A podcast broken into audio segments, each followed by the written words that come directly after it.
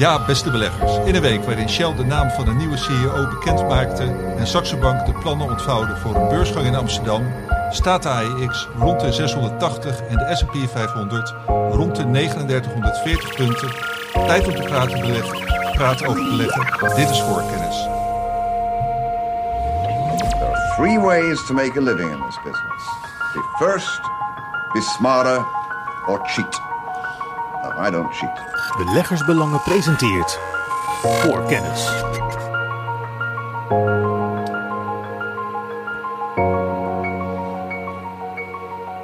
Ja, beste beleggers, leuk dat uh, jullie weer luisteren. Uh, ik mag vandaag weer de presentator zijn en de gasten uh, zijn wederom Michiel Pekelharing en dit keer samen met Menno van Hoven. We hebben twee onder, hoofdonderwerpen deze week. Allereerst de fintech bedrijven, zoals bijvoorbeeld in Nederland Adyen. En ja, de grote vraag is, is er een koopmoment ontstaan na de heftige koersdalingen van het afgelopen jaar... En ook uh, ja, de vertrouwensafname door alle problemen met uh, cryptovaluta die we het afgelopen jaar hebben gezien. En welke aandelen zijn dan nu aantrekkelijk? Tweede hoofdonderwerp, dat is de Franse CAC 40 index, de Parijse hoofdgraadmeter. Uh, die bevat een aantal mooie, maar ja, in vergelijking met, met Nederlandse of Amerikaanse aandelen ook wat minder bekende aandelen. die we wat extra aandacht willen geven. Maar zoals altijd, altijd, beginnen we met terugkijken. En daarvoor geef ik als eerste het woord aan Michiel. Ja, twee dingen eigenlijk waar ik wel op, op terug wil komen. Op de eerste plaats is het natuurlijk het Amerikaanse inflatiecijfer dat vorige week toch best wel verraste. En na een daling in juli tekent zich in augustus opeens weer een stijging af. En iedereen die stond daardoor eigenlijk op het verkeerde been. Omdat iedereen dacht van we gaan nu alweer de goede kant op. Um, waarom is het belangrijk voor de aandelenmarkten? Omdat de Federal Reserve ongetwijfeld de rente nu nog harder gaat verhogen. Uh, en dat, dat zag je dan ook gisteren op de beurs gebeuren. Inmiddels eergisteren volgens mij, als dit, uh, dit uitgezonden wordt.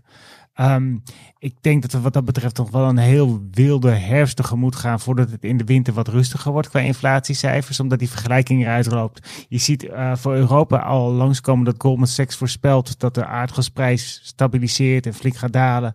Dus in dat opzicht komt er wel wat lucht, maar voor we zover zijn wordt het een woelige periode. In dat opzicht vond ik het ook wel heel grappig dat Saxo Bank juist nu naar de beurs wil komen. Um, ja, dat was het nieuws van uh, donderdagochtend. Het is een opvallende keuze in zoverre de manier waarop. Ik weet niet of jullie wel eens gehoord hebben van Disruptive Capital Acquisition Company. Maar dat zou dan de uh, SPAC zijn waarmee ze de stap ja. naar de beurs zouden maken. Waarom doen ze dat? Uh, de Kari Stadig, dat is de uh, voorzitter van Saxo Bank, die heeft daar ook weer een belang in. Um, dat, is, dat, is, dus een lege bul, uh, beurshuls. Absoluut, ja, dat zijn van die... maar uh, ja, wat, wat, wat deed hij? Of, de, de beurshuls, nou, de SPACs, dat is een, een hype geweest eigenlijk uit de Verenigde Staten overgewaaid. Nooit echt ja. aangeslagen in Europa. Maar dat allemaal bedrijven die kwamen naar de beurs en die hoopten dan ja, eigenlijk een beurs vol, een, een bedrijf over te nemen, zodat ze op ja. die manier naar de beurs kwamen. Voor bedrijven is dat voordelig, omdat het vaak wat vlotter gaat dan uh, de traditionele uh, beursintroductie. Ja, ja. Uh, voor beleggers is het, nou, is die weinig toegevoegde waarde, omdat je simpelweg um, je, je hebt zo'n periode van ruis waarin die transactie wordt afgerond. Je ziet heel veel flinke ja. koersuitslagen. Ik ben geen voorstander van bedrijven die dan via zo'n zo'n spak naar de beurs komen. Maar, uh, maar Michiel, die, uh, die lege huls waar uh, Saxo dan gebruik van wil maken, hoe is die ooit ontstaan? En, uh, die is ja, waar, waar specifiek, specifiek ja. als SPAC naar de beurs gekomen. Er zijn heel veel SPACs die okay. ook nog steeds genoteerd staan. En die wachten op een bedrijf dat ze over kunnen ja, nemen. Lukt dat niet binnen één of twee jaar, dan ontvangen degenen die die SPAC gekocht hebben hun geld terug. Oké, okay, dus en, is eigenlijk speciaal met, het, uh, met de doelstelling opgezet om... Uh, om een bedrijf over te nemen en de, te helpen naar de beurs te, te komen. Ja. En sommige, sommige van die SPACs zijn best wel succesvol. Het overgrote deel, dat, ja, dat, dat, dat leidt behoorlijk tot, tot flink verlies. Ja. En uh, is, word, word ik enthousiast van Saxo. In zoverre, het is te, uh, opvallend ook een moment. Ik ben even gaan kijken naar een uh, branchegenoot zoals Flatex de Giro. Ja. Die staan nu rond de 10 euro. Nou, dat was in, in juni 2021 was het nog 30 euro. Dus je zou zeggen, eigenlijk hebben ze de slag al gemist om ja. naar de beurs ja. te komen. Maar dan kijk ik naar de beurswaarde van, van 2 miljard waar ze op mikken. Vorig jaar boekte Saxo een winst van 755 miljoen Deense kronen, omgerekend ongeveer 100 miljoen euro. Ja. Kom je op een KW van 20. Nou, daarvoor hoef ik deze partij niet te hebben. Maar zoals gezegd, even kijken hoe alles eruit ziet als, eh, als het stof weer is neergedaald. Ja. En de rook is opgetrokken. En dan kun jij één of twee voorbeelden noemen van eh, ja, succesvolle SPAC-introducties op het beursplein eh, afgelopen jaren. In Nederland hebben we, ja, ik vind het lastig. Ik heb niet 1, 2, 3 scherp op het netvlies. Ik zit niet zo heel erg in de spaks. Ik merkte, ik ben er een keertje ingedoken. Ja. Ik had iets van, wat is dit nou weer voor een handig eh, instrument? Ik- dit is niet mijn... eh, Ja, nou volgens mij eh, waren ze er wel, Michiel. Maar ik heb ze ook niet paraat. Maar ik ga ze zo eventjes opzoeken. En als ze er waren, dan zet ik ze in de show notes. En dan nog eventjes over die inflatie. Want ja, het was inderdaad hogere inflatie dan, eh, dan de maand ervoor. Maar wel heel, heel erg weinig hoger. Ja, maar als je op een daling verwacht, iedereen die had verwacht dat we eh, de top gehad hadden en dat we weer omlaag zouden Ja. gaan. En heel veel, ja, zien- de dalende olieprijs wees er op de huizenprijzen, komen we zo meteen Ja. deze uitzending ook nog op terug. En als je dan opeens eh, toch weer zo'n cijfer ziet, dan, dan, dan staat de ja, centrale bank wel onder heel grote druk om door te gaan met het opschroeven van die rente. Ja. En eh, wanneer gaat eh, de Fed weer een eh, besluit nemen over de rente? Ik denk over een week of Ja, twee? nee, eerder nog. Eerder week. nog? Oké, volgende week al. Nou, dat is dus al iets om naar vooruit te kijken. Dankjewel, Michiel. Menno, wat wa- waren voor jou de opvallendste dingen van de afgelopen week? Eh, nou, heel veel, maar toevallig, ik zit net in mijn scherm te kijken en ik zie Adobe min 14%. Dat vind ik wel een hele eh, forse uitschieter. Dat is natuurlijk een gigantisch eh, bedrijf. En ja, wat mij opvalt, dat steeds meer van die hele grote techbedrijven die voorheen al zo redelijk goed bleven liggen, dat die ook enorme klappen krijgen in deze markt. Nou, Adobe heeft dan zojuist een overname van 20 miljard aangekondigd. Min 14% vandaag? Min donderdag? 14 Oké, vandaag, ja. En ja. year to date stonden ze al min 43. Dus ja, die gaan eh, flink onderuit. Ja, Ja. Dit was altijd echt zo'n peperduur groeiaandeel. Ja. Wat ook geen dividenden uitkeren, wat ze al lang hadden moeten doen, eh, naar mijn mening. Eh, ja, en Nvidia is nog zo'n voorbeeld. Betaalt een heel mini dividendje, 0,1% eh dividendrendement. Gaat ook helemaal stuk nu. Terwijl eh, de beleggers eh, ja, voorheen over elkaar heen struikelden om die stukken te kopen. Ja. Dus ja, ik vind het opvallend dat ook die hele grote nu gewoon eh, halveren in beurskoers. Dat is extreem. Ja. Eh, En dat heeft dan waarschijnlijk weer, toch wel weer te maken met die oplopende rente waar we het al zo vaak ja, over hebben gehad. ja, zeker. Het zijn echt van die groeibedrijven die daar het meeste eh, last, last van hebben. En eh, in het verlengde daarvan, eh, ja, consumentenaandelen. Elke keer denk je van het kan niet erger, dan, eh, dan stort het nog verder af. Adidas vandaag of gisteren een nieuwe 52-week low. Ja. staan nu 140. Ja, dat is eigenlijk. Dat was altijd, of is nog steeds, denk ik, echt een kwaliteitsaandeel. wat gewoon vorig jaar november nog 300 euro stond. Ja, nu Ja. staan ze 140. En dit heeft dan niet zo, zozeer met inflatie te maken als wel met eh, de angst dat de consument gewoon echt veel minder gaat, eh, gaat uitgeven. Precies, ja, natuurlijk als gevolg van eh, die oplopende, Ja, precies, ja. oplopende. Energierekening, ja. Precies, ja. Dus eh, ja, dat zijn echt bizarre bewegingen. Maar ja, eh, daar waar een Adidas of een eh, Nike 40, 50 procent dalen, heb je ook pure online retailers. Ja, En die dalen gewoon 70, 80, 90 procent Ja, dit jaar. ja. Ja. dat is helemaal eh, ja, bizar. Maar Ja, eh, eh, eh, het gekke is van dat we volgens mij in Amsterdam die beweging heel hard naar beneden ook hebben gezien, maar dat ik het idee heb dat het nu relatief stabiel is. Tenminste, dat ik de, de, de, de, de, chipbedrijven niet nog weer veel harder onderuit zie gaan. Adyen komen zo waarschijnlijk op. Ook ja, redelijk, Het is, eh, eh, het redelijk is- stabiel. Het is heel wisselend als je ziet welke bedrijven wanneer zijn gegaan en welke kansen op gaan. Je ziet bijvoorbeeld de laatste dagen de banken weer oplopen, juist door die renteverwachtingen. Ja, Je hebt de energiebedrijven gehad, eh, die natuurlijk echt uitstekende zaken doen. En dan heb je eigenlijk op indexniveau dat je denkt van, oh, dit valt nog meegezien de ontwikkelingen. Maar als je dan inderdaad op aandelenniveau kijkt, wat Menno ook doet, dan zijn de verschillen dit jaar zijn gigantisch. Ja. ja zeker. Oké. Eh, eh, dankjewel uh, Menno. En uh, we gaan naar het volgende onderwerp. Voorkennis. Ja, nou, we hadden het, uh, hadden het net al even over de, uh, de fintech-bedrijven, de, de, de Adjens van deze wereld, maar ook in de VS uh, PayPal, waar Michiel een uitgebreid artikel over heeft geschreven in de beleggersbelangen van deze week. Staat in de show notes.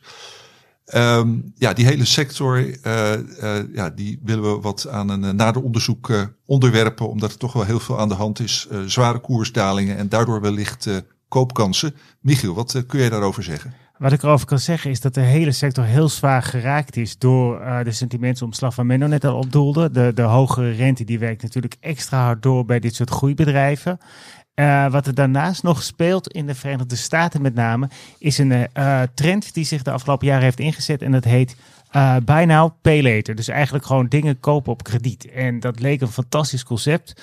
Uh, zover zelfs dat Square, dat is een van de grootste fintech-spelers in de VS, die hebben heel veel betaald voor Afterpay. En dat is een soort van dienstverlener die dan uh, regelt dat als jij een mooie aankoop doet bij een, nou ja, noem eens wat, een de prachtige racefiets of, of iets anders online, dat je dat in termijnen kunt betalen in plaats van dat je dat in één keer hoeft af te rekenen. Ja. En uh, dat, dat, ja, een heel mooi concept leek het even. Bedrijven zoals Affirm, dat, die waren helemaal gefocust op dit gebied, die schoten omhoog. En nu uh, komt opeens de keerzijde van die medaille naar voren. En dat is natuurlijk dat je dan best wel met een kredietrisico zit. En helemaal in dit soort tijden, als de economie toch even de andere kant op lijkt te gaan, dan komt het best wel aan. En ik heb even zitten kijken. Je bedoelt dat, dat die bedrijven met een kredietrisico zitten? Ja. Ja.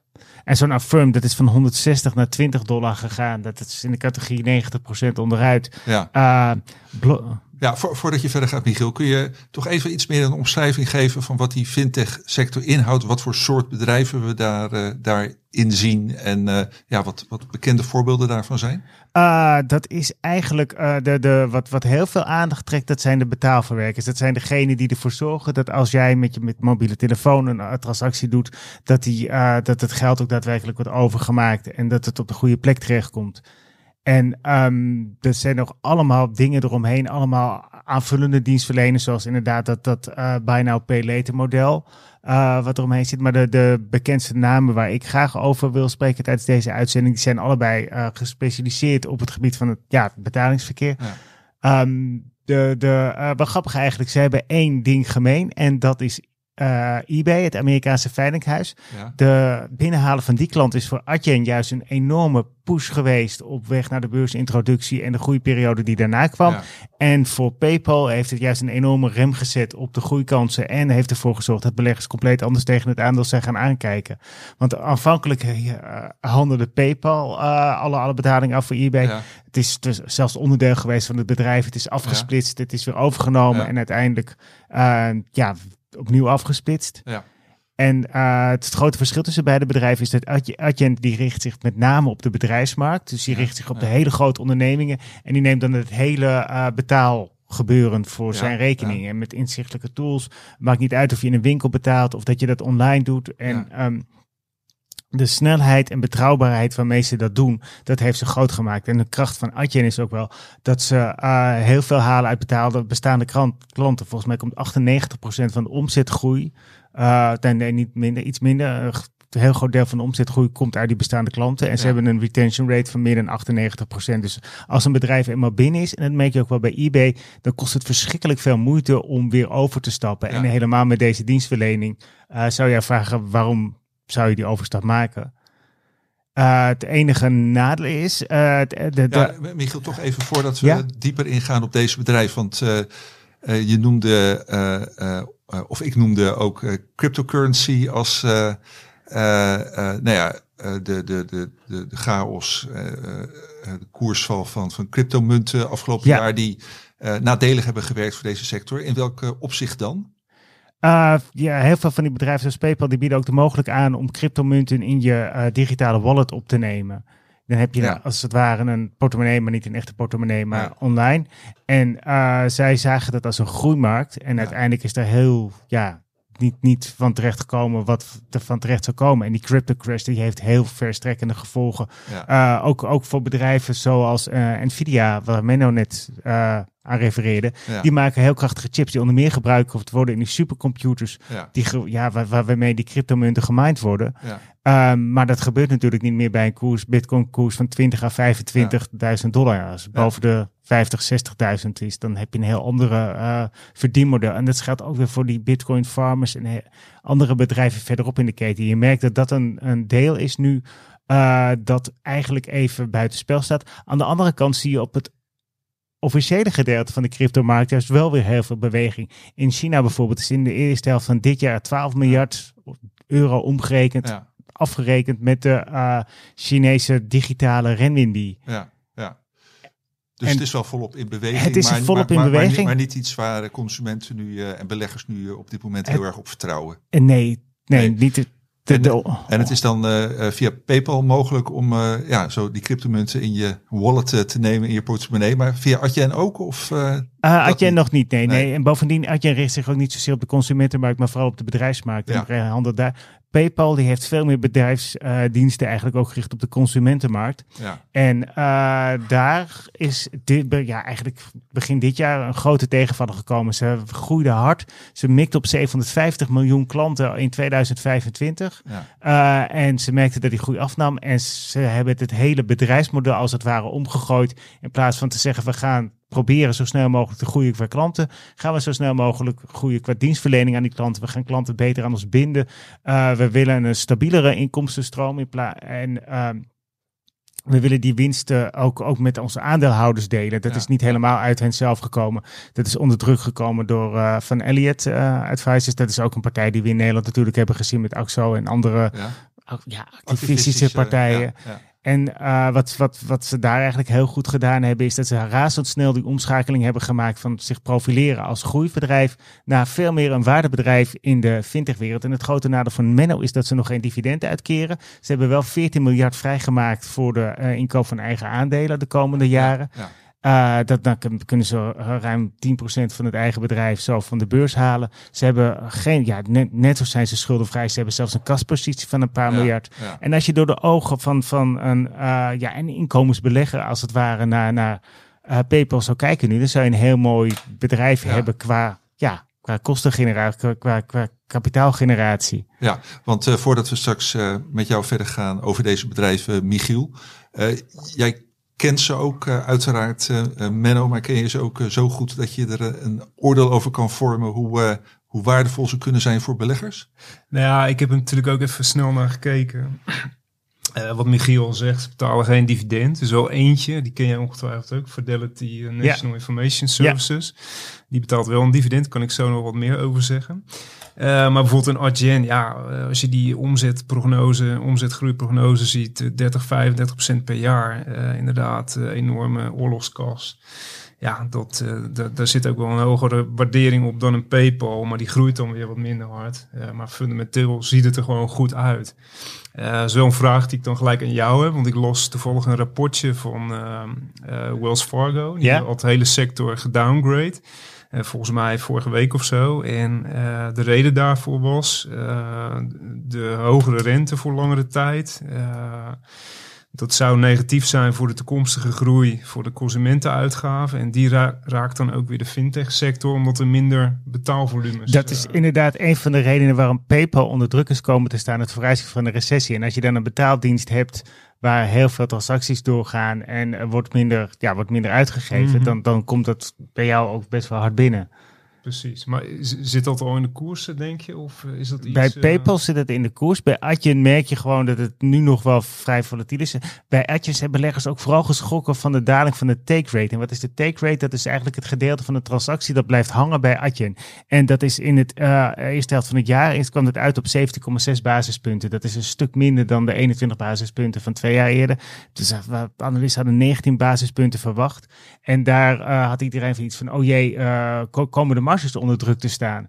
En uh, dat als je wat verder kijkt, dan zie je dat het vooral het gevolg is van uh, ja, het einde van corona. We zijn weer gaan reizen en die hele reisindustrie, daar ligt die take rate gewoon gebruikelijk net wat lager dan in andere sectoren. Ik uh, ben wat dat betreft extra benieuwd naar de take rate over de tweede helft van het jaar. Ik zie er nog niet iets als een punt om me zorgen over te maken voor de groeiverwachting. Ik merk ook hoe Adyen investeert in de toekomst en hoe Adyen ook zo de, de eigen koers kiest zonder de oren te veel te laten hangen naar beleggers wat betreft de, de margeverbetering. Ze hebben een doelstelling van 65% EBITDA marge op de lange termijn. 59% in de afgelopen half jaar. Ze investeren nu om die marge op de lange termijn te halen. Ruimschoots te overtreffen met nieuwe dienstverlening. Dit is een van de bedrijven die in zo'n sterke positie zit. En ik heb altijd wel een zwak voor bedrijven die dan... Uh, ja, een positie hebben, een, een concurrentievoordeel wat niet 1, 2, 3 teniet gedaan kan worden. En in het geval van Adyen is dat de technologische voorsprong in de klantenkring. Uh, PayPal is ook gewoon de, de, klant, de bestaande klantenkring van meer dan 400 miljoen gebruikers. Uh, de wijze waarop ze al heel veel zaken doen. De concurrentievoordeel is iets minder dan bij Adyen, maar nog steeds flink. Andere partijen, als ik die, die mag noemen, het is net even een zijstapje van de fintech-wereld. Maar ik denk, uh, omdat ik er anders niet, ja, ik heb zitten denken, hoe kan ik toch iets van duurzaamheid in dit artikel onze duurzaamheidsgoeroe Michiel En dat is, um, ja, ik heb zo ook nog wel wat voor je in dat kader. S&P Global, en die moet je ook wel kennen. Dat is een kredietbeoordelaar. Ja, toevallig staat hij in mijn omslagverhaal van deze week. Ja, oh man. Dat, dat verhaal heb ik nog niet eens gezien. Nee, maar nee, ik, nee. Ligt- Nou, staat, ligt ook, eh, bij de abonnees, staat ook op eh, de, op de website. eh, Oké, dan voor- laat maar alleen voor abonnees. dan Eh, laat ik dat, dat over aan de abonnees. En dan wil ik dit wel even zeggen over S&P Glo- Global. Kredietbeoordelaars kent iedereen. Hun kracht is dat ze dat op duurzaamheidsgebied ook heel erg goed aan het doen zijn. Ze instu- lanceren allemaal nieuwe instrumenten waarmee beleggers nog beter de duurzaamheid van bedrijven kunnen doorgronden. En dat doen ze niet alleen om zo groen mogelijk te beleggen, maar vooral om de risico's beter in kaart te brengen. Bijvoorbeeld ook met scope 3 uitstoot. Dat is een andere manier dan de rechtstreekse uitstoot bij fabrieken. En daar is een gigantische groeimarkt voor. En op de huidige waardering, ik vind het een prachtaandeel. Ja, maar zien we nu eh, dit soort bedrijven en dan met name Adyen eh, ja, in de nabije toekomst wel dividend gaan eh, uitkeren? Want eh, ja, Adje? Nee. Ja, nee. Ik, ik denk PayPal, ik denk dat het een kwestie van tijd is. Het is een logische volgende stap na die aandeleninkoop. Ja, De nadeel is dat je jezelf committeert om op de lange termijn dividend uit te blijven keren. Ehm, en eh, dat PayPal die heeft gewoon een cashflow. Die, die moeten gewoon wat met die, die, die kasinstroom. Ja, ja. En dan heb je het geluk dat zij niet zo'n afterpay gekocht hebben. Wat eh, ja, Square wel gedaan heeft. Square heet tegenwoordig trouwens Blocks, hebben de naam veranderd. Maar waar iedereen toen stond te juichen. En je dacht van ja, PayPal is, is ver achtergebleven. Nou, ik heb gekeken. De koers van eh, Square, dat is, dat is volgens mij met, met, met meer dan 80%, met meer 70% gedaald. Ik moet Ja, het even ja. precies. Maar dat precies op het hoogtepunt van de markt zo'n grote overname Ja. doen. Achteraf gezien, ja. Ja, dus eh, PayPal is eigenlijk eh, verstandig eh omgegaan PayPal- met, het, met, het, met het geld. En Ja. gooit nu de, of, ja, legt nu strategisch andere accenten. Ze hebben genoeg geld, ze kunnen genoeg investeren in R&D. Ze hebben Ja. een heel breed managementteam. Voor waardebeleggers is PayPal een heel mooi aandeel. Groeibeleggers kunnen beter naar Adyen kijken. Ik denk dat als we al over vijf jaar terugkijken, dat, dat je dit wel een heel mooi moment moet zijn geweest om Adyen te kopen. Ja, dat eh, is helder dat jij dat eh, vindt. En dat wij als beleggersbelangen dat dus eh, vinden. En, eh, maar goed, het moet eh, wel eh, gebeuren, want ze zijn inderdaad eh, behoorlijk eh, weggezakt. En dat is denk ik een understatement. Menno, jij wilde daar nog Ja. wat over zeggen. Nou, ik noemde net al Fidelity National Information Services. Michiel eh, kent het ongetwijfeld ook. Dat weet ik wel zeker. Ja, En eh, ja, dat is ook een speler in die fintech sector. Eh, ja, precies wat ze doen, et cetera, weet ik niet heel veel vanaf. Maar volgens mij is het een beetje in de hoek ook. betaalafhandelingsverkeer voor de Precies. grotere banken. En ja, Precies, en dat die valt mij in positieve zin op dan. Eh, ze betalen een dividend. Dat dividend gaat elk jaar fors omhoog. Eh, nou ja, los van eh, waardering en, en balans wat er oké uitziet, eh, hebben ze niet heel lang geleden hebben ze een nieuw capital allocation Ja, programma aangekondigd. En nou, ze deden al flink aan aandelen buybacks. In 2021 uh, hadden ze een vrije kaststroom van 3,6 miljard. En daarvan ging 3 miljard terug naar de aandeelhouder. Vooral middels aandeleninkoop. Ze kochten 15 miljoen aandelen in. En de komende jaren willen ze nog eens 100 miljoen extra eigen aandelen inkopen. Ja, ja. Wat gewoon gigantisch is met 600 miljoen uitstaande ja, qua, qua kapitaalallocatie ben ik het helemaal met je eens. Het enige nadeel van Fidelity is dat zij in een segment zitten waar de druk, de margedruk nogal toeneemt. Omdat het ja, een soort van commodity is, de dienstverlening die zij aanbieden. Maar Nee, Sorry dat ik je in de reden... Nee, nee, prima. Ik wil nog even doorgaan met dividend. Uh, want dat willen ze gewoon de komende jaren. Ja. Uh, dit jaar is het 20% verhoogd. De komende jaren is de doelstelling om het elk jaar met Ja. 20% te verhogen. Oké. Ja, dat zijn natuurlijk aandelen waar ik uh, vrolijk van word. Maar inderdaad, verder inhoudelijk uh, Maar, maar ken heb, ik het heb- niet. Heb je, Dus- je hebt ze niet eh, getipt of zo in een Nee, nee, dit, eh, nee. Dus wel, dus- wel iets waar jij eh, met vrolijkheid naar kijkt, maar zeker. niet eh, dat je op dit moment kan En zeggen. volgens mij is dit, dit de enige in de sector die ook echt gewoon een dividend betaalt. Wat ook gewoon Ja. fors Ja. wordt verhoogd. Ja, maar het is ook wel een fintech die eigenlijk alweer aanzit tegen de traditionele financiële wereld. Oké. Ja. ja, want daar wil ik het inderdaad even over hebben. Want eh, nou, er was een, eh, een tijd, met name eh, ja, bij ING, dat werd geroepen van ja, wij moeten eigenlijk eh, mee eh, innoveren op allerlei eh, eh, manieren. Eh, ja, je ziet natuurlijk dat qua, qua uh, eigenlijk alle indicatoren die grote traditionele banken zijn ingehaald door een Adyen. Lukt dat nou een beetje, de, de, de grootbanken in de wereld, om aansluiting te vinden bij de activiteiten die nou, partijen als Adyen en, en PayPal doen? Nee. Nee, nou dat is. Uh, nee. Dan kunnen we naar het volgende onderwerp. Nee, uh, leg nee, uit, dat, uh, Michiel, dat waarom komt, lukt dat niet? De verschillende redenen. De, de, banken die werken vaak nog met een infrastructuur, een IT-infrastructuur uit de jaren 70 of 80. Dat Ja. is hetzelfde zoals het de Belastingdienst bijvoorbeeld niet lukte om mensen te, ja, te compenseren voor hoge energierekeningen of andere Ja. dingen. Ze kunnen gewoon op IT-gebied niet snel genoeg schakelen. Ze worden wat dat betreft eruit uitgedrukt. Strengere regelgeving. De focus ligt vaak op uh, het ken-u-klantproces en andere zaken in plaats van op nieuwe groeiinitiatieven. Ja, ja. Je merkt dat eigenlijk uh, de, de focus ook steeds meer op die core business is komen te liggen, zoals uh, kredietverstrekking en, en ja, zo goed mogelijk behouden van de netto rentemarge. Allerlei Ja. aanvullende diensten. Neem, neem valuta, uh, nee, de afhandeling en andere Ja, zaken. ja. Die zijn allemaal overgenomen door kleine nieuwe opkomende partijen die zich daarin gespecialiseerd hebben.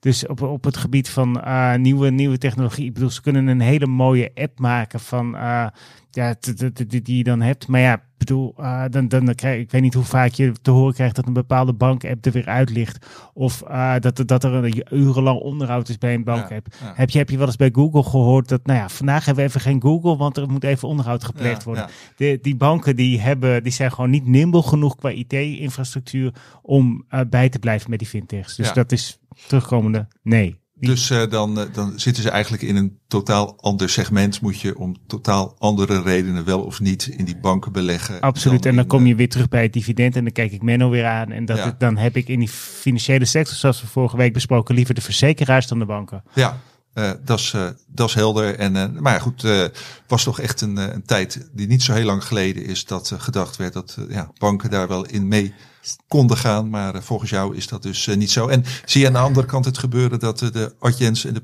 Paypals van deze wereld de traditionele bankenactiviteiten en wie weet ook wel de traditionele moet- verzekeringsmaatschappijen ja, ja, ja, het- activiteiten gaan overnemen. Ja, maar wel met een hoge toegevoegde waarde. En uh, Adyen heeft bijvoorbeeld ook al een bankvergunning. Die, die kunnen ook bepaalde, uh, aan hun klanten is het logisch als je ze toch bepaalde dingen Ja, afhandelt. Dat ja. je bijvoorbeeld ook namens die klanten creditcards Ja. of digitale creditcards gaat uitgeven. Dat die manier helpt om nog betere binding te krijgen met hun klanten weer. Dus ja, ik zie dat veel meer de financiële wereld, de, de fintech-wereld, die kant op bewegen. Richting het terrein van de banken. Maar dan wel de, de gebieden waar de marges het hoogst zijn. Uh, dan andersom. Ja, en dan uh, om even het plaatje rond uh, te maken, Michiel. We hebben het net over Saxo gehad. Zo'n partij die dan uh, straks naar de beurs gaat. Eh, waar, waar past die in dit ge geheel? Hoe zou je ja, Saxo kom je, willen noemen? Kom je weer bij de, bij de brokers uit. Dan Ja. kom je weer bij de. Ik, ik heb ook zitten kijken naar Flatex de Giro, als, wat, Ja. wat ik net noemde. En dat, dat, dat, ja, dan kom je ook KW-verhouding van 10, 15 uit tegenwoordig. Uh, simpelweg ook omdat die markt van uh, de particuliere beleggers best wel uh, volwassen is, best Ja, wel verzadigd ja. hier in Europa. Het voordeel is, je ziet nu een soort van slag om schaalgrootte en daar valt wel wat te halen. Ja. Maar als je kijkt naar de Schwab's in de VS, dat is, ja, het is gewoon een volwassen markt. Het zit in, eigenlijk in de traditionele financiële wereld. Ja, want ja, Flatex de Giro zou je misschien met een beetje goede wil nog fintech kunnen noemen, maar Saxo... Met behoorlijk wat goede wil. ja, Dat ja, is- nou, misschien... als, je, als je kijkt dat het model, het brokersmodel, ik bedoel, er zit, zit mooie technologie Ja, achter, maar ja. qua uh, innov- ja, innovatie en andere zaken vind ik het meer in de, ja, in de traditionele financiële Ja. wereld passen. En dat geldt ook voor Saxo. Ja, Ja, oké. Eh, helder, mooi, eh, mooi onderwerp. Eh, als jullie daar eh, allebei eh, over gezegd hebben wat jullie wilden zeggen, dan eh, kunnen we naar het volgende onderwerp. Voorkennis. Ja, eh, eh, beste luisteraar, eh, als jullie de podcast van vorige week niet geluisterd hebben, dan zeg ik even dat daar een hele interessante eh, ja, gedachtwisseling was over de, de DAX, de, de Duitse aandelenbeurs, die een jaar geleden van 30 naar 40 aandelen is gegaan. Wat voor de mooie aandelen daarin zitten. Gaan we nu eh, in die zin eh, een beetje op door dat we naar Parijs gaan kijken, de Parijse beurs en de CAC 40. eh, nou, zoals de naam al zegt, eh 40 Franse aandelen die daarin zitten. En eh, Menno, ja, eh eh, francofiel mag ik eh, zeggen. Groot liefhebber van, eh, van Frankrijk. Ja, eh, zeker. maar ook weet ik, dat is echt, eh, echt vind ik heel leuk als jij in Frankrijk bent, dat je dan ook continu speurt naar, eh hey, eh, wat voor bedrijf is dit? Wat rijdt daar? Wat voor vrachtauto? Eh, even bij de Carrefour of de casino eh, naar binnen om te kijken hoe het daar gaat. Echt met het oog van de belegger kijken hoe het met die bedrijven gaat. Dus een, een groot kenner van, van Frankrijk. En jij wilde daar graag over hebben. Eh, vertel, wat is er aan de hand en wat zijn de ja, belangrijkste ontwikkelingen daar? Ja, zeker. Nou ja, goed. Ik eh, kijk natuurlijk altijd eh, voornamelijk naar de aandelen of indi- individuele aandelen. Nou, in dit geval hebben we de, de CAC eh, 40 onder de loep genomen. En ja, wel grappig om mee te beginnen. We hadden het net natuurlijk over fintech. En in de CAC 40 zit ook een fintech aandeel, Worldline. Eh, een spin-off van Atos. Ja, niet te verwarren met World Online. Nee, nee precies. Worldline. Worldline, inderdaad. Eh, ja, het is een beetje een soort eh, samengesteld bedrijf. Eh, voorheen had je ook Ingenico. Ja. Was ook een heel mooi dividendaandeel. eh wat elk jaar dividend flink verhoogde. Eh, dat is op een gegeven moment samengegaan. Eh dat is nu dus Worldline. En ja, die zijn Europees marktleider op het gebied van eh, betalings- en transactiediensten. En hun cliëntele zit vooral eh, in de ja, toch wel redelijk gevoelige hotels en restaurants eh, sector. Eh 12 miljard beurswaarde. Ja, ook gewoon een mooi groeiaandeel. Eh betaalt geen dividend, maar dat eh, terzijde. Maar dat is dus een van de 40 aandelen. Ja. Ja, en de kakkerant is voor mij, denk ik, qua samenstelling, diversiteit, misschien wel een van de mooiste indices eh, van Europa. Er zit echt van alles in. Defensie, pharma, energie, industrie, luxe. Je kunt het niet opnoemen. Er zitten echt hele mooie bedrijven in, vind ik persoonlijk. Nou ja, natuurlijk 40 aandelen. Eh, op, gebaseerd op eh, market cap en eh, free float, vrij verhandelbaarheid. Eh, wordt vier keer per jaar wordt, de index opnieuw gebalanceerd met ja, een maximale weging van 15% voor een individueel aandeel. Volgens mij is dat vergelijkbaar met AX ook, toch? Of niet? Zou maar kunnen. Ja, ik, ik heb vorige week ook een interessant gesprek gehad met Stefan dat ik het helemaal niet op heb met landelijke beursindices. Omdat ja, leuk om als referentiekader te gebruiken. Maar qua samenstelling is het gewoon geen goede weergave, geen goede spreiding.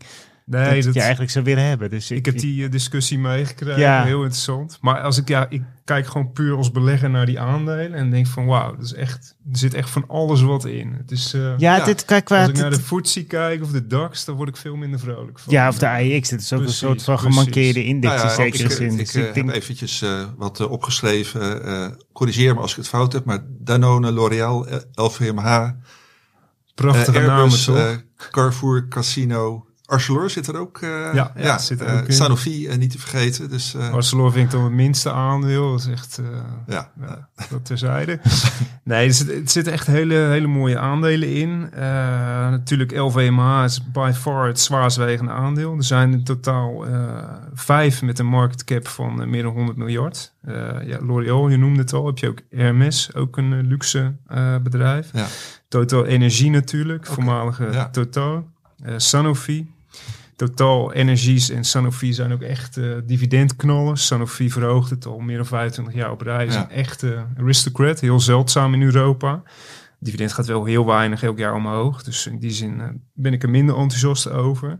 Total Energie is ook zo'n bedrijf wat ja, in tegenstelling tot Shell, BP en eh, wat hebben we nog meer? Equinor in eh, Noorwegen. Die allemaal dividend hebben verlaagd. Ja. Total Energie heeft het alles op peil gehouden. En schroeft het eh, periodiek eh, ja, een klein beetje op. Betalen ook per kwartaal, net als Shell.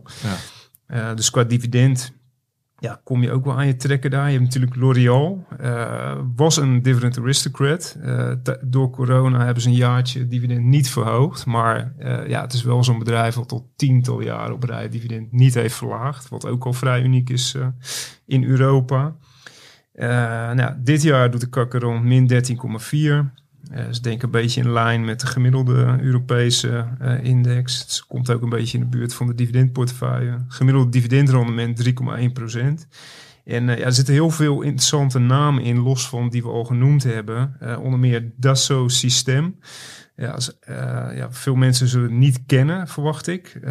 Het is een beetje het enige echte pure techbedrijf in, in Frankrijk, of althans binnen de kak. Dat is Ja. echt eh, een 3D-softwarebedrijf met oplossingen voor eh, productlevenscyclusbeheer, zoals ze dat noemen, voor bedrijven. Eh, dat is echt een mooi groeiaandeel. Er zit ook een hele hoge waardering op.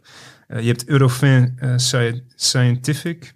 Als ik het goed uitspreek. Die doen laboratoriumtests en services. eh, zijn eh, verleners onder meer voor farmaceuten, levensmiddelen, fabrikanten. Ook een heel mooie groeiaandeel wat Ja. tijdens COVID, door alle COVID-tests waarmee ze konden ondersteunen, eh, ja, enorme omzetexplosie maakten. Dit jaar vallen ze hard terug, eigenlijk in lijn met wat je ook ziet bij alle andere COVID.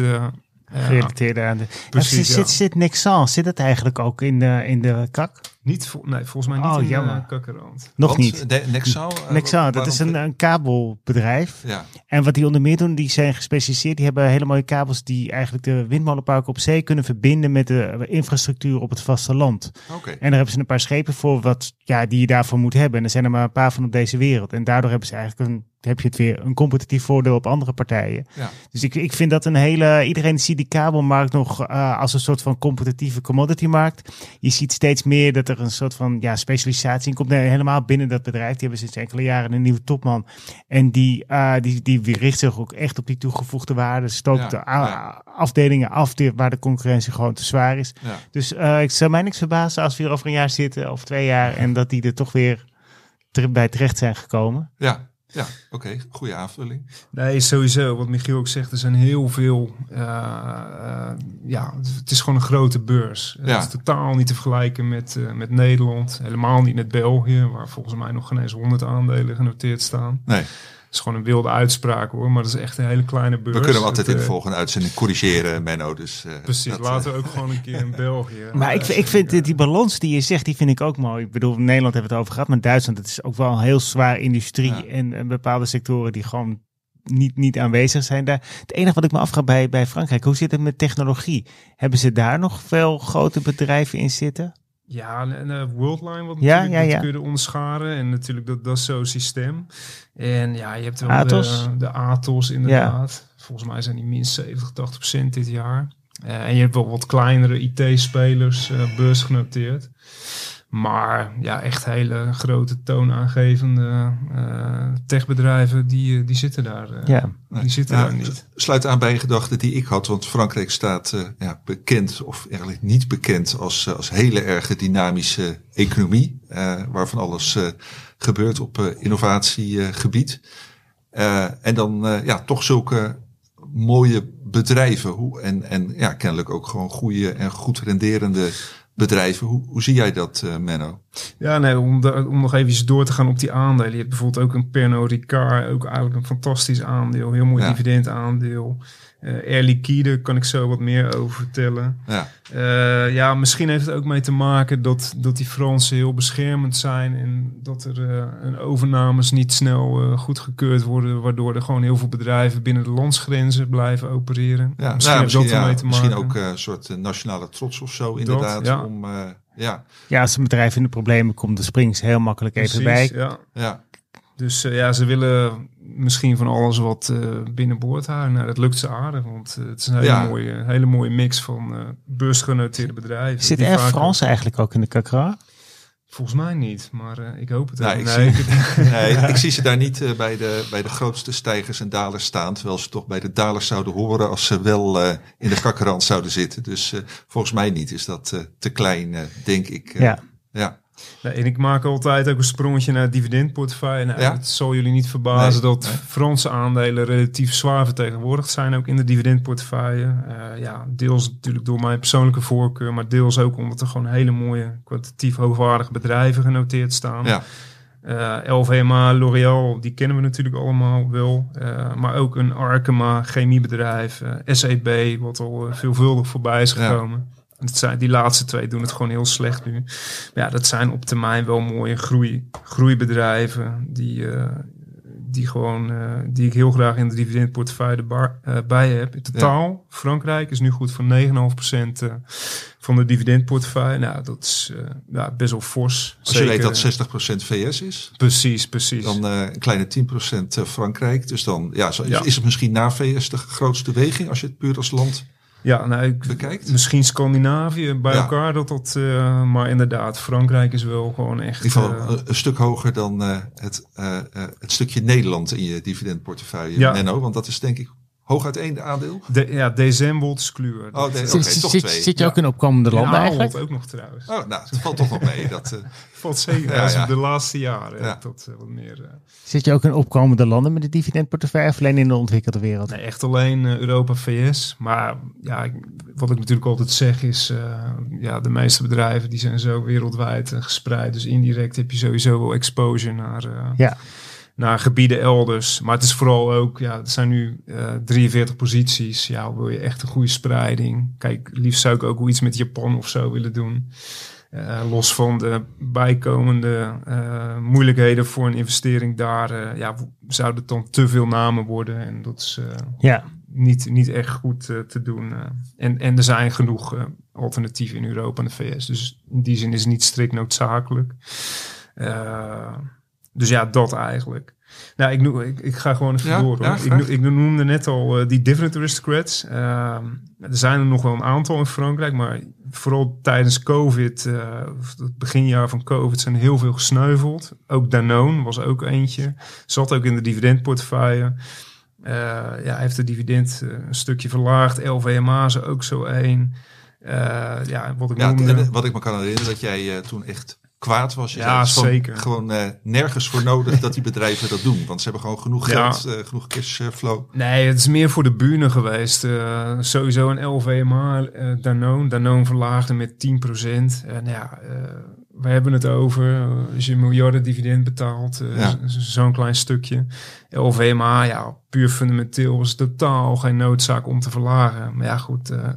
Eh, in, in, in, in, het, eh, in de hele sfeer daarvan, iedereen eh, moet wat Ja, ja, bijdragen, ja, wordt daar gewoon aan toegegeven. En probleem, denk ik ook bij die bedrijven, is grote aandeelhouders. Dat zijn van die weldoeners die eh, ja, overal eh, met hun gezicht eh, zo goed mogelijk in het nieuws willen komen. Dus ja, Ja. Die, die zullen daar geen moeite mee hebben met het feit dat ze een heel stuk historie in één klap weggooien. Van misschien wel nou ja, in ieder geval vinden 40 ze... jaar plus dividend niet Ja, verlaagd. Ja, vinden ze de, het, de mening van het grote publiek belangrijker dan de mening van, van Ja, het is investeerders. allemaal imago dingetje bij die bedrijven, helaas. Eh, en daarna pakken ze het ook weer gewoon op. Maar je bent wel dat stukje track record kwijt. En, eh, Hoe belangrijk is dat track record? Want je, kunt er, je, je kijkt er in zekere zin, je kijkt er zo doorheen. Je kijkt of ze kunnen bedrijven blijven betalen en het is alleen voor de bühne dat ze dat Ja. niet doen. Nee, maar dat is ook de reden dat LVMA nog in de dividendportefeuille Ja. zit. Terwijl, ja, strikt, eh, als ik de regeltjes zou volgen, dan zouden we zeggen dividend verlaagd Ja. eruit. Ja, Maar ja, als het om zo'n eigenlijk bullshit reden is, eh, Ja. dan mag die erin blijven. Ja, Maar in de VS kom je daar niet mee weg. Dan, eh, dat is het allerlaatste wat ze doen, is het dividend verlagen. In Europa ja, ligt dat wat anders. Daar zijn Ja. ze wat minder mee bezig, helaas. En daarom ook die zware overweging in Amerikaanse aandelen natuurlijk in de Ja. dividendportefeuille. ja, Eh, nou ja, goed, ik heel even door nog. Eh, grootste stijgers dit jaar, ja, het verbaast niemand ongetwijfeld meer. Eh Thales, natuurlijk defensie Ja, aandeel, plus 56 procent. Daarna een enorm gat naar Total Energie, wat ook logisch is gezien de olieprijs. Eh, Orange, telecomsector, doet het gewoon heel goed eh, Ja, dit jaar. lekker Dus ja, defensief. Precies, dus ja, eigenlijk heel, heel voorspelbare winnaars dit jaar. Grote dalers, nou ja, ik noemde hem net al, Eurofin Scientific, min 40% Vooral ook omdat het hele stuk extra COVID-omzet eh, Ja. wegvalt. ja. Valt me nog mee trouwens, min 40 procent. Ja. Het is, Nee, Dat precies. is bijna een, eh, een beperkte daling. Nou, dat Ja, is wel overdreven. Maar het zou niet eens doorhebben als je- 70%, eh, Nee, precies. Er zijn aandelen die er slechter zijn aan toe zijn. Maar dit zijn, ja, dit zijn best wel hele grote bedrijven met veel eh, ja, fanatieke beleggers. Dus eh, als die een kans zien, dan pakken ze... Ja. Ja. die, die zullen nooit te ver doorschieten naar beneden. Nou, onder de zwakke performance dit jaar onder meer Alstom. eh meer 35% Natuurlijk eh, producent van de treinen, Ja. metro stellen. Ja, die zit gewoon in een lastig pakket ook. Met grote afhankelijkheid van de gasprijs voor productie. Staalprijs die door het dak schiet. grondstofmarkten, toeleveringsketens, noem maar op. Alles zit daar Ja. gewoon tegen. Nou, dat verklaart die koersdaling. Saint-Gobain, bouwmaterialen. Ja, dat is ook niet een eh, hoek eh, waar je in moet zitten op dit moment. En Michelin, ja, volgens mij die banden worden nog steeds van eh, olie gemaakt. Dus ja, dat zijn allemaal hele voorspelbare ja, dalers. En als je dan naar waarderingen kijkt, Safran, de beste presteerder dit jaar, de beste performer. Ja, is ook een van de hoogste gewaardeerde aandelen. Wat is dat voor bedrijf, Safran?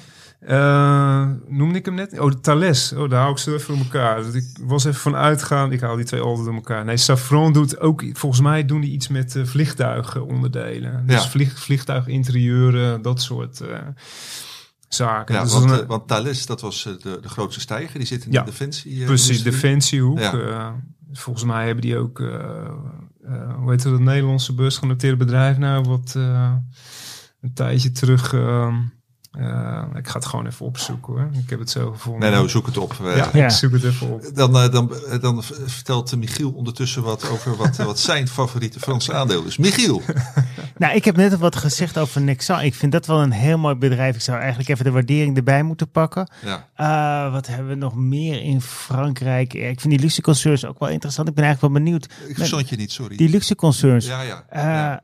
Menno, hebben die niet heel veel last gekregen van die oorlog? Aangezien ze natuurlijk ook best wat afzetten in Rusland. En wat er nu allemaal in China gebeurt, waar het ook even niet zo goed gaat met Evergrande. En het consumentenvertrouwen, wat ook even behoorlijk laag zit. Lockdowns. Hoe zwaar hebben die luxe aandelen dit jaar? Dat is een van de dingen waar ik eigenlijk wel. eh, Ja, die blijven juist eh, relatief gezien heel goed, eh, heel goed eh, liggen. Eh, vooral ook omdat die, ja, wat ik vorige keer ook al benoemde, mensen met geld op de een of andere manier die, ja, die eh, hebben weinig crisis eh, Ja, hinder. ja. Die blijven gewoon eh, kopen. Dat, eh, Wat, Ja, ik, wat, wat ik wel weet is dat die luxe concerns het zeg maar in, eh, in eerdere fases van corona en met name door de lockdowns in China wel degelijk eh, heel moeilijk hebben Ja. gehad. Alleen ja, dit jaar valt het dan kennelijk tegen. Misschien toch omdat eh, ja, beperkende maatregelen ook in China wat minder zijn dan eh, in het eerste coronajaar. Dat eh, ja.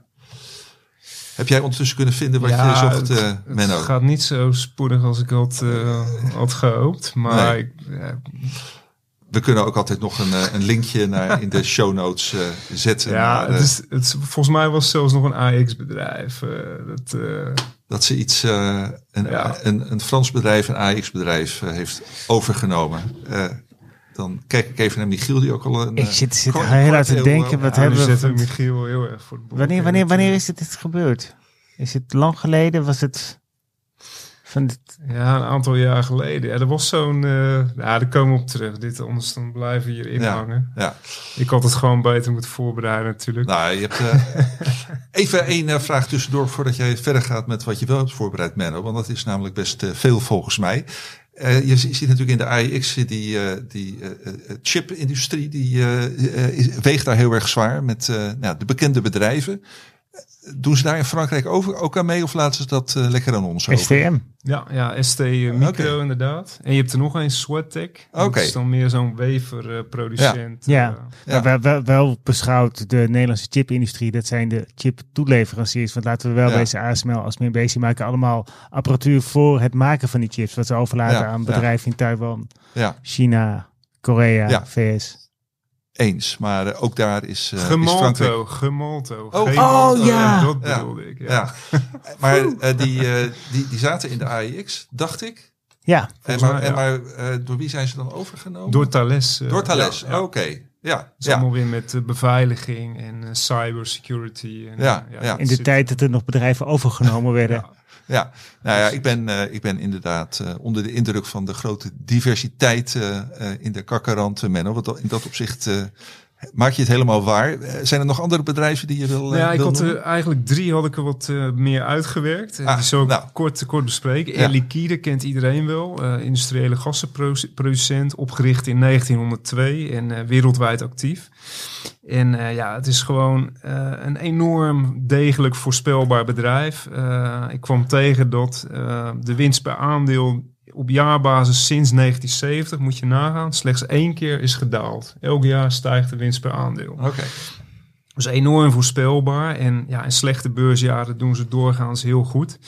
Eh, en het is ook een steeds groener aandeel, wat eh, de, de, het grootste of een groot deel van de nieuwe investeringen richt op, eh, op groene projecten, gericht op de energietransitie, Ja. zoals eh, waterstof, eh, hydrogen eh, investeringen. En het is ook een heel sterk dividendaandeel. Alleen, net als een Sanofi, ja, dat dividend gaat elk jaar omhoog, maar vaak maar met een heel klein stukje. Dus het valt dan weer niet echt in mijn hoek.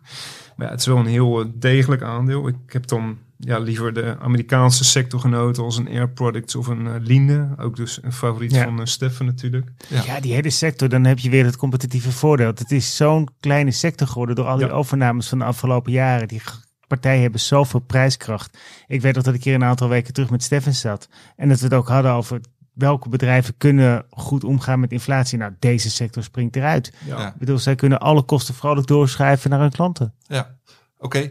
Liquide?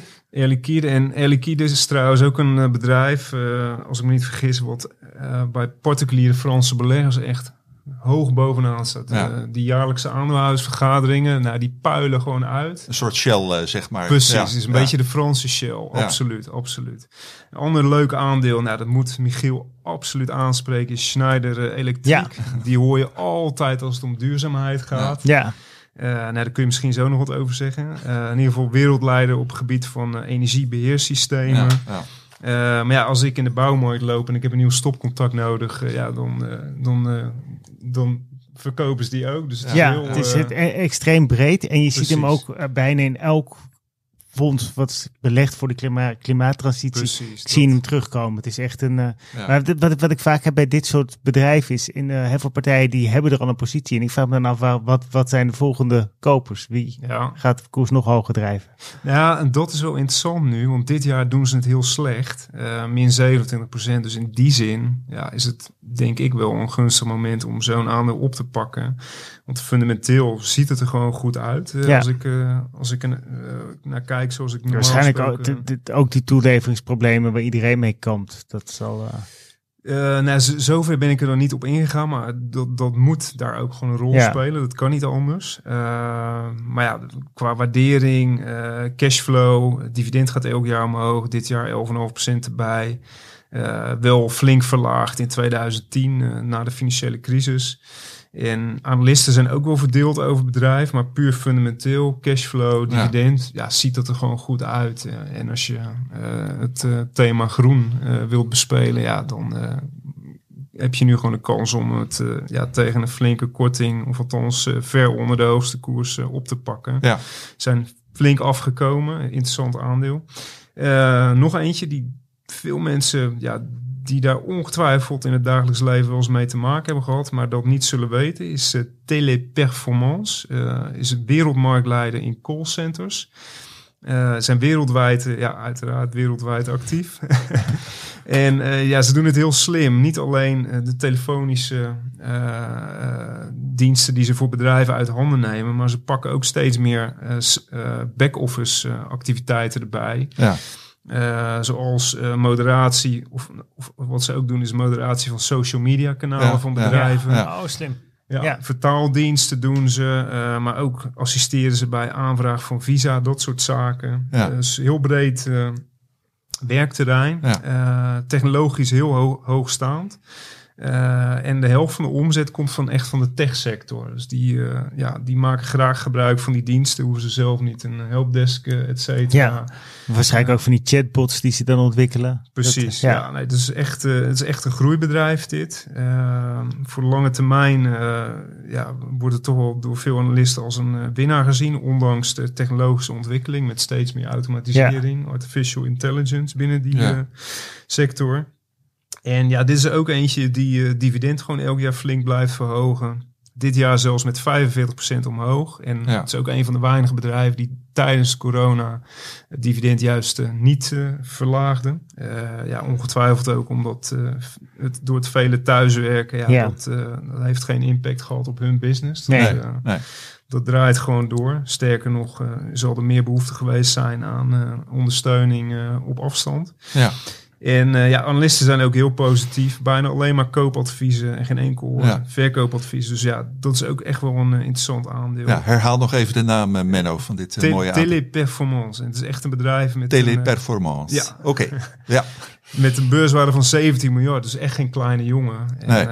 ja, dat is gewoon echt een mooi groeiaandeel. Wat veel mensen niet zullen kennen. Maar wat Hoe- dus ook eh, weer die diversificatie van binnen die kakkerrand eh Ja, ondersteunt. ja. Nou, ik heb zo idee dat we eh, de afgelopen pak een beet kwartier ongeveer alle 40 eh, namen wel hebben genoemd. Maar eh, ja, in, in, ieder- in ieder geval een verschrikkelijk grote verscheidenheid en eh, Air Liquide, dus Schneider Electriek en dat Teleperformance dus als uh, pareltjes die jij eruit en dan hebt hebben we nog niet uh, eens de BNP Paribas of de NG's gehad. Deze, nee, het is uh, te veel om op te noemen. Kernenergie ja. tot...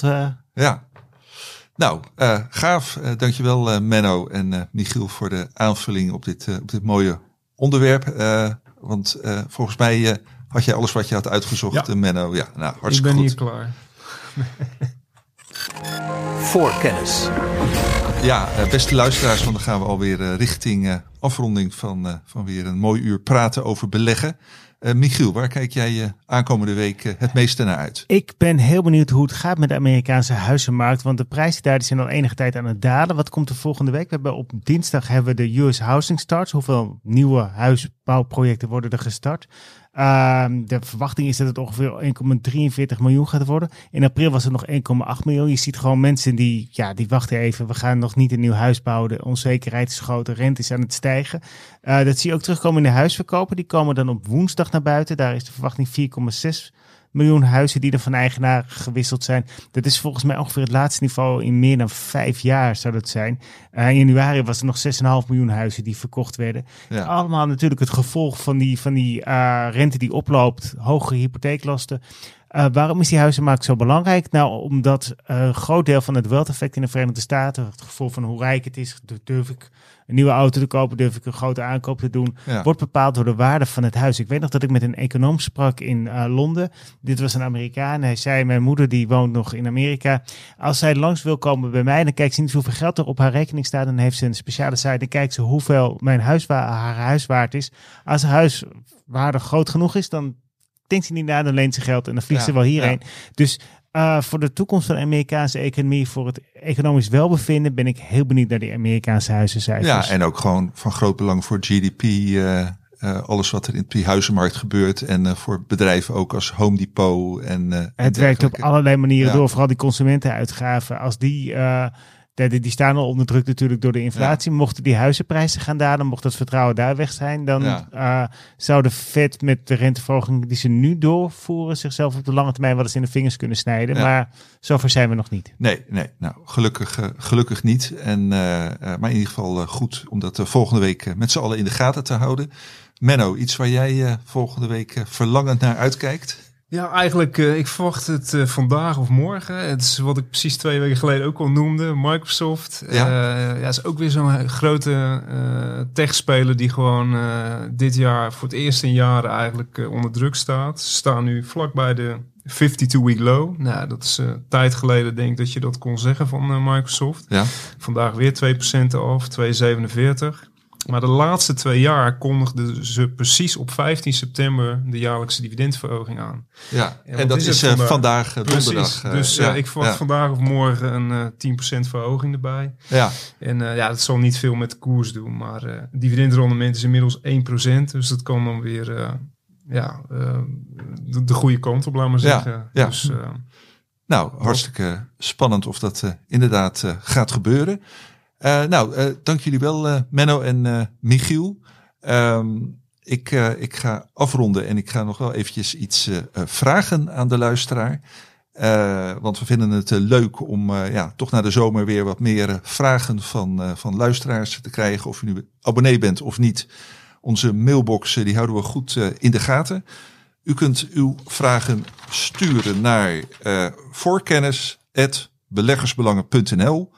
Ik herhaal het nog een keer. Voorkennis beleggersbelangen.nl. Eh, dank voor het luisteren. Nogmaals dank Michiel en, eh, en Menno. En tot eh, volgende week. Voorkennis.